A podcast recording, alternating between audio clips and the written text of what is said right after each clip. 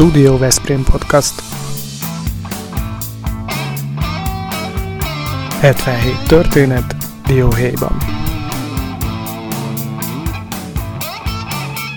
Fontos és érdekes emberek történetei Veszprém közelmúltjából Diósi László tolmácsolásában.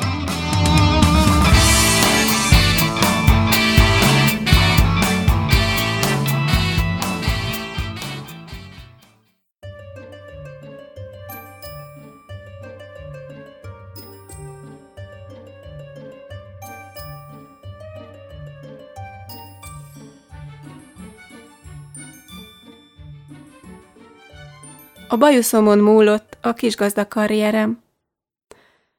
Egy ízben Tordjány József, a kisgazdapárt elnöke Veszprémbe látogatott, és az akkor még létező Sédmoziban, ma a hangvilla van a helyén, politikai nagygyűlést tartott.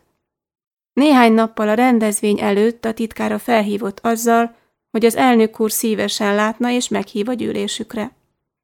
Kisé meglepődtem, mert nem volt szokásos, hogy köztudottan velük nem szimpatizáló szemét, még ha polgármester is, ilyen eseményre invitáljanak. Jeleztem, hogy nagyon megtisztelő a meghívás, de hadd javasoljam, hogy inkább ő látogasson el a városházára a rendezvény után.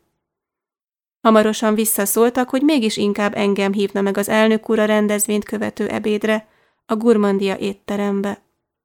Nem illet kitérni ezelől, és mivel mondták, hogy a felesége is jelen lesz, Udvariasan egy nagy csokor virággal beállítottam a megbeszélt időpontban az étterembe. Legnagyobb meglepetésemre nem csak Tordján Józsefet és feleségét találtam ott, hanem az egész kisgazdavezérkart, akik részt vettek a nagygyűlésen, miniszterestől, államtitkárostól, sőt, több kisgazda országgyűlési képviselőt is ott láttam az asztalok között. Tordján József és felesége között foglalhattam helyet. Nagyon szívélyesen fogadtak, és néhány protokolláris mondat elhangzása után a mezőgazdaságra és az aktuális agrárügyekre terelődött a szó. Mikor elmondtam, hogy az eredeti végzettségem növényvédős és agrármérnök, felcsillant tordján szeme, és mélyen elmerültünk a diskurzusban. Kicsit meglepő volt, hogy bármit mondott, a jelen lévő pártársai mindent mindig helyeseltek, mindenre bólogattak, és mindennel egyetértettek. Próbáltam, hogy a határokat feszegessem, néhány provokatív kérdést is feltenni, vagy véleményt megfogalmazni, de mintha nem hallott volna semmit, az elnök úr csak mondta magáét. Az ebéd végeztével nekem szegezte a kérdést, hogy ilyen falusi gyerek, mint amilyen én vagyok, és aki ért az agrárügyekhez, miért nem vagyok inkább a kisgazdapártban? Csak bajszot kellene növesztenem, és már ott is lenne a helyem. Ezt nem igazán értettem, mert Neki sem volt bajsza, másrészt rózsadombi ügyvédként láthatóan csak távolról látott még búzamezőket. Biztos vagyok benne, hogy a mai aranykalászos gazdavizsgán is megbukott volna. Azonban udvariasan pár szóval elütöttem a dolgot, és szívélyesen elköszöntünk egymástól úgy, hogy a tegező nexus is kialakult közöttünk. Az elnök úr búcsúzóul mi másról, mint egy róla szóló általa dedikált könyvet is átnyújtott nekem. Eltelt néhány hónap, és az 1994. évi tavaszi országgyűlési képviselőválasztásokon bekerültem a parlamentbe az SDS és az Agrárszövetség közös jelöltjeként. Utoljára úttörő koromban jártam az országházában, ezért nagyon elfogódott voltam, és keresgéltem a helyemet. Beültem az SDS frakció számára kijelölt széksorokba, felnézek, és ki mással villan össze a tekintetem, mint Tordján Józsefével aki felugrik, mintha bolha csípte volna meg, oda rohan hozzám, és hangosan kiabálja, hogy olyan jó, hogy itt lát engem, egy igazi kisgazda került be az SZDSZ-esek közé. Egyébként pedig Mária, a felesége is szeretettel üdvözöl. Köpni nyelni nem tudtam a zavarodottságtól. Soha nem felejtem el Magyar Bálint és Pető Iván csodálkozó tekintetét, amint hátrafordultak és szemmel láthatóan arra gondoltak, hogy velem kígyót melengedtek a keblükön, Bálint viccesen oda is szólt nekem. Remélem, még ma aláírod a belépési nyilatkozatot az SZDSZ-be. Különben senki sem mossa le rólad, hogy a tordján ügynöke vagy közöttünk.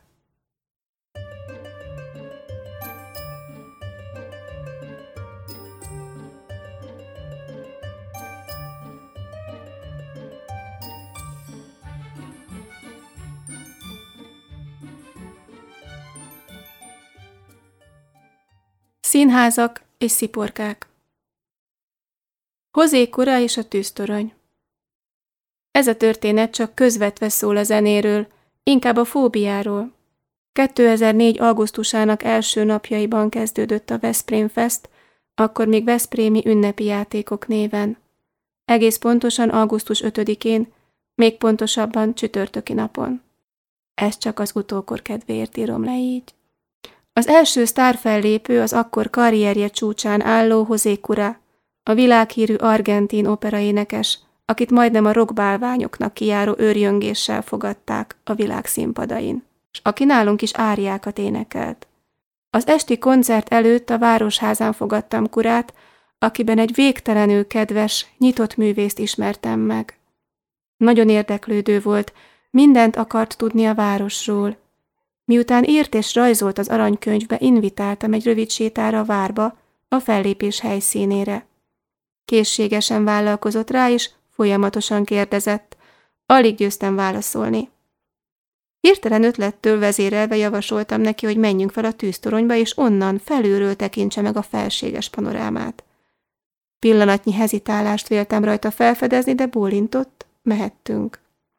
Lelkesen magyaráztam neki, körbejárva kétszer is a tornyot a keskeny kis erkélyen, Veszprém múltjáról, a látnivalókról, a nevezetességekről. Miközben lefelé érezkedtünk a lépcsőn a 48 méter magas toronyból, láttam, hogy valami nincs rendben nála. Mikor leértünk, falfehéren leült a legalsó lépcsőfokra. Úristen, mi lehet a baja? A végén ugrik az esti koncert. Ennél nagyobb botrányt a nyitó rendezvény nyitó napján el sem lehet képzelni. Bevallotta, hogy rettenetes tériszonya van, de nem akarta a polgármestert megbántani azzal, hogy nem jön fel a toronyba.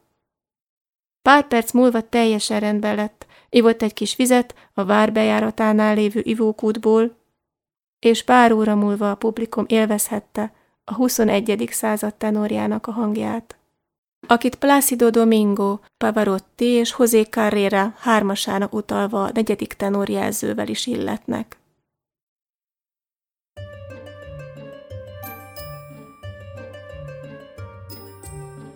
Ez egy volt a 77-ből.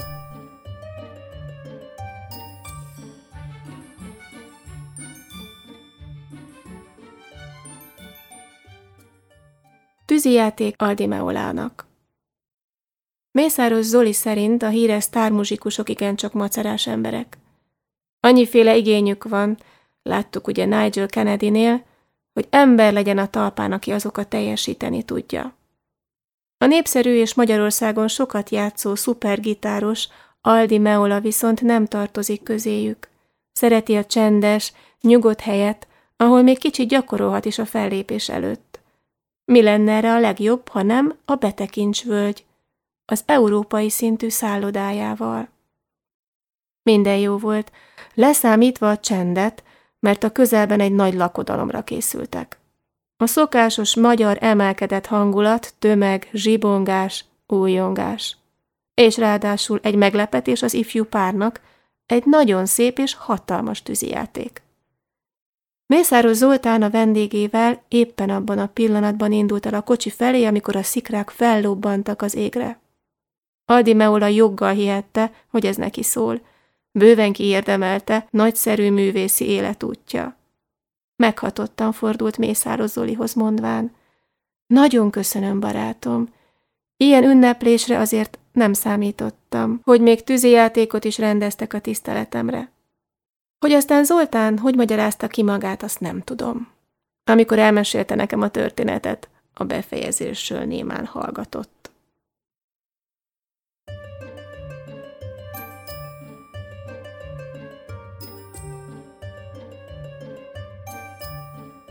Jöjjön egy újabb történet.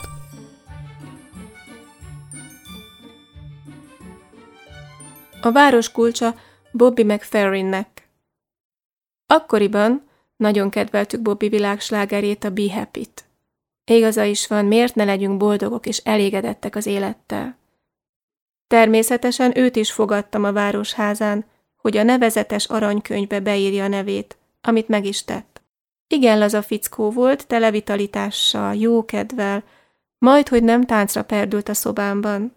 Éreztem, hogy ennek a zenésznek valóban életeleme a zene és a vidámság.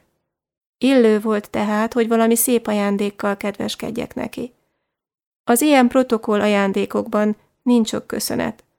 Felesleges limlomok általában, aki kapja a legtöbb esetben ott is hagyja a szállodában. De nem úgy ám Veszprémben.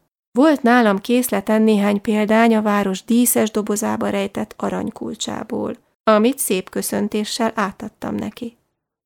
Ez a kulcs azt jelenti, hogy hozzánk bármikor jöhetsz, a város kapui mindig megnyílnak előtted. Nagyon meg volt hatva, s nem is hagyta ott a szobájában. Csak azt nem tudta, hogy a városnak már évszázadok óta nincsenek kapui. Ez nyitott ajtajú és szívű város. Minden esetre a következő testületi ülésen az egyik ellenzéki képviselő kedvesen meg is jegyezte, hogy ez jó ötlet volt. Egészen biztos, hogy a város irányítása jobb kezekbe lenne, ha Bobby komolyan venné ezt a gesztust.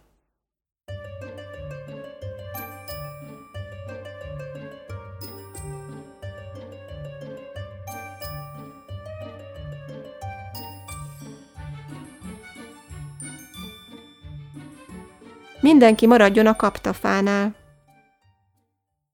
2008. július 25-én az azévi Veszprém Fest opera gáláján két visszatérő nagy művész, Ramon Vargas és Miklós Erika lépett fel. Két hang, amely már külön-külön megszólalt Veszprémben. Akkor tájt a Környezetvédelmi és Vízügyi Minisztérium szakállamtitkáraként tevékenykedtem, és rettenetesen bosszantott, hogy Miklósa Erika, a csodálatos hangú operaénekesnő, aki a világvárosok helyett a Bakonyban, Bakonykutiban, egy kis településen élt, erős indítatást érzett arra, hogy a környezeti problémák felé forduljon úgy, hogy annak szakmaisága finoman szólva megkérdőjelezhető volt. Régóta terveztem vele egy találkozást, hogy elmondjam neki az inotán megépítendő, szakmai szempontból kifogástalan, hulladékégető létjogosultságának jelentőségét, azt, hogy semmilyen veszélyt nem fog jelenteni a környezetre, a környéken lakókra, de ha nem épül meg, akkor a régió lakói előbb-utóbb belefulladnak a szemétbe. Én már csak tudom, ha már a minisztériumban a tervezett projekt minden elemét és részletét jól ismertem annak gazdájaként. Csak kárt okoz az általa vezetett és gerjesztett égető elleni tiltakozás. A koncert utáni fogadáson régi veszprémi barátaim Fröhlich Ferenc és családja gyűrűjében áldogált a művésznő. Elindultam felé, de a párom, aki tudta, mire készülök, elkapta az ingójamat, és azt mondta, hogy ha jelenetet csinálsz egy ilyen szép este végén, akkor soha többet nem állok szóba veled. Természetesen mindig a nők győznek.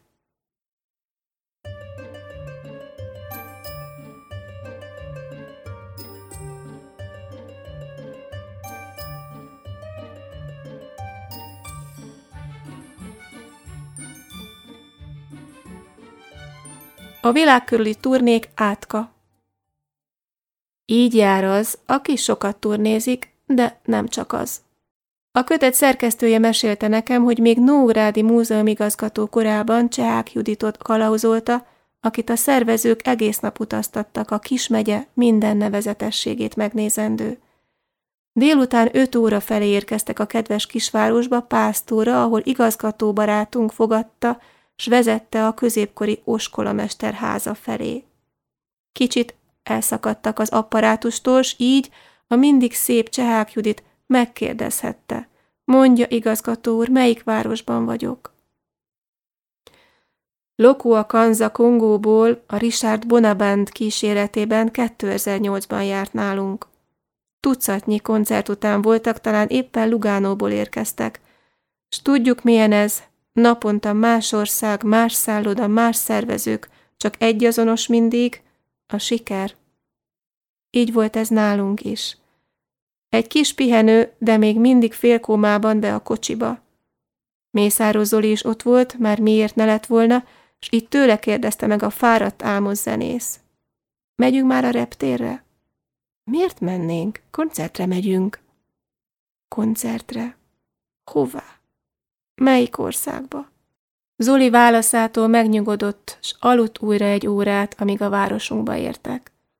Alig, hanem kipihenhette magát, mert gyakorlatilag a közönség zenéjükre végig táncolta velük a koncertet.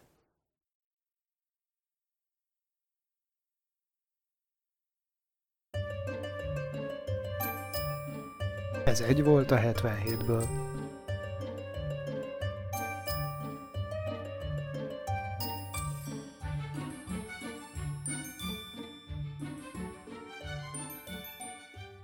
Lazarov, aki majdnem magyar lett. A Veszprémi szakmai vezérkar mindig évekkel előre megtervezte, hogy kit, kinek a helyére igazol. Volt, aki már szerződése lejárta előtt, két évvel elkötelezte magát Veszprémbe. A szurkolók még Zlatko Saracevic bombagójainak tapsoltak, amikor Zágrában egy ifjú zseni, Kirill Lazarov bontogatta szárnyait, és cseppet sem volt meglepő, hogy a hihetetlen népszerű távozása előtt a Veszprémi szurkolók által királyá koronázott Szarapapa után Kiró vette át a jobb átlövő posztját. Felejthetetlen pillanatokat szerzett a Veszprém híveinek, fantasztikus góljaival, intelligens játékával. A klubnak viszont sok fejtörést okozott, amikor külföldre utaztak. Volt, amikor három országon keresztül jutott el a célállomásra, mert nem volt európai útlevele. Kiró azt mondta, ha ezt megkapja, akkor marad a királynék városában, de világútlevél nélkül viszont távozik. Az Egyesület beindította a honosítási projektet, hogy Lazarov minél hamarabb magyar állampolgár is lehessen a Macedón mellett. A Környezetvédelmi és Vízügyi Minisztérium szakállamtitkáraként folyamatosan forródóton voltam az Igazságügyi Minisztériummal, ők pedig a köztársasági elnöki hivatalnál próbáltak másokkal együtt lobbizni, hogy Sólyom László elnök úr írja már alá Kiró honosítását. Ő azonban nem volt könnyű eset. Mikor Hajnal Csaba sokadik alkalommal hívott fel az ügyben, kínomban már azt javasoltam, hogy Lazaroft láncolja magát valamelyik kivágásra ítélt fához a Klarkád téren, talán az inkább meghatja a zöld elnököt, mint a kézilabda érdeke. Hosszú várakozás után végre az engedélyező okirat éppen aznap érkezett meg, amikor Lazarov bejelentette, hogy távozik Veszprémből, átigazol a horvát CO Zágrábba, és öt év után elhagyja a klubját. Ekkor a klub elnöksége a rendkívüli ülésén úgy döntött, hogy Lazarov így nem kaphatja meg a lehetőséget arra, hogy állampolgári vizsgát tegyen. Mi történjen a dokumentummal? Miután jeleztem, hogy mi a helyzet a minisztériumban, kérték, hogy az Isten szerelmére vissza ne küldjük az okiratot, mert mekkora botrány lenne, hogy ekkora erőködés után feleslegessé válna az elnöki jóváhagyó döntés. A honosító okirat még most is az íróasztal fiókban hever. Lehet, hogy a Veszprémben világklasszissá fejlődő kiró nem is tudja, hogy csupán egy lépésre volt a magyar állampolgárság megszerzésétől.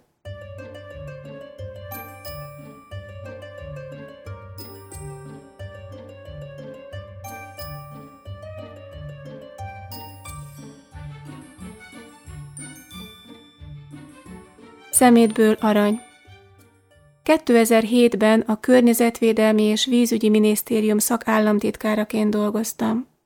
Felkeresett Simon Lajos vállalkozó, a Budafilter 94 Kft. ügyvezető igazgatója, aki elmondta, hogy kifejlesztett egy Thermopress elnevezésű palack zsugorító készüléket, mely az üres műanyag palackokat áram segítségével a kupak és a címke eltávolítása után képes 5-8 cm magasságúra összezsugorítani. A zsugorítmányt ezt követően aprítás után újra fel lehet használni műanyag termékek előállítására. Nagy örömmel üdvözöltük munkatársaimmal az innovációt, mivel a hulladékgazdálkodás egyik legnagyobb problémája az irdatlan mennyiségben keletkező üresen is hatalmas helyet elfoglaló műanyag palackok sorsa. De a legnagyobb kérdés az volt, hogy hogyan történjen a zsugorított palackok begyűjtése. Az az ötletünk támadt, hogy a zöld iskolák számára ingyen bocsássa rendelkezésre a vállalkozó a termopress készülékeket, és a gyerekek az otthonról hozott, valamint az iskolában előkerülő palackokat zsugorítsák, majd postán keresztül küldjék el a Budafilternek, melyet kapjanak tisztes pénzt. A kapott összeget a gyerekek az osztálykirándulásokra és egyéb közösségi programok finanszírozására fordíthatják. Hihetetlen népszerűségnek örvendett az akció. A diákok megszabadították az otthoni háztartást a PET palackoktól, az iskolában lelkesen játszottak a gépekkel és ugorítottak. A bevált eljárás továbbfejlesztve a vállalkozó a kereskedelmi forgalomba hozott készülékhez két darab gyűjtőzsákot is mellékelt, melyben zsákonként 300-350 darab zsugorítmány fért, és a gyűjtőzsák a postán térítésmentesen feladható lett. A cég telephelyére történő beérkezést követően a zsugorítmányok ellenértékét a Budafilter átutalta a beküldőnek. Megtörtént a régi gyűjtsd a vasat és a fémet, ezzel is a békét véded jelszó adaptációja a 21. századi innovációhoz igazítva. Sugorítsd te is a petet, így lesz tele a zsebed. Persze hiába felel meg egy környezeti fejlesztés a szakmai igényeknek, hiába nevel környezettudatosságra, ha az adott vállalkozásnak nem hoz hasznot. Ez az innováció azonban nem csak szerény hasznot, hanem extra profitot termelt, mivel a vállalkozás a gyűjtőknek kifizetett díj kétszeresét kapta zsugorítmányonként a szlovák műanyag feldolgozótól. Innen már csak az volt a kérdés, hogy milyen mértékben bővül az anyag áramlása. Sajnos néhány év rendkívül sikeres és eredményes tevékenysége után a cég eladta a licenszet egy arab világból érkező vállalkozásnak, és most ott folyik a környezet megtisztítása a hulladéktól. Hulladékgazdálkodásról szóló egyetemi előadásaimat két tanmesével szoktam kezdeni. Az egyik az elrettentő példa, vagyis hogyan született meg Szetlik Ferenc első milliója. A másik pedig a példája annak, hogy egy vállalkozás és a környezetvédelme nem egymást kizáró fogalmak. Szemétből is lehet aranyat csinálni.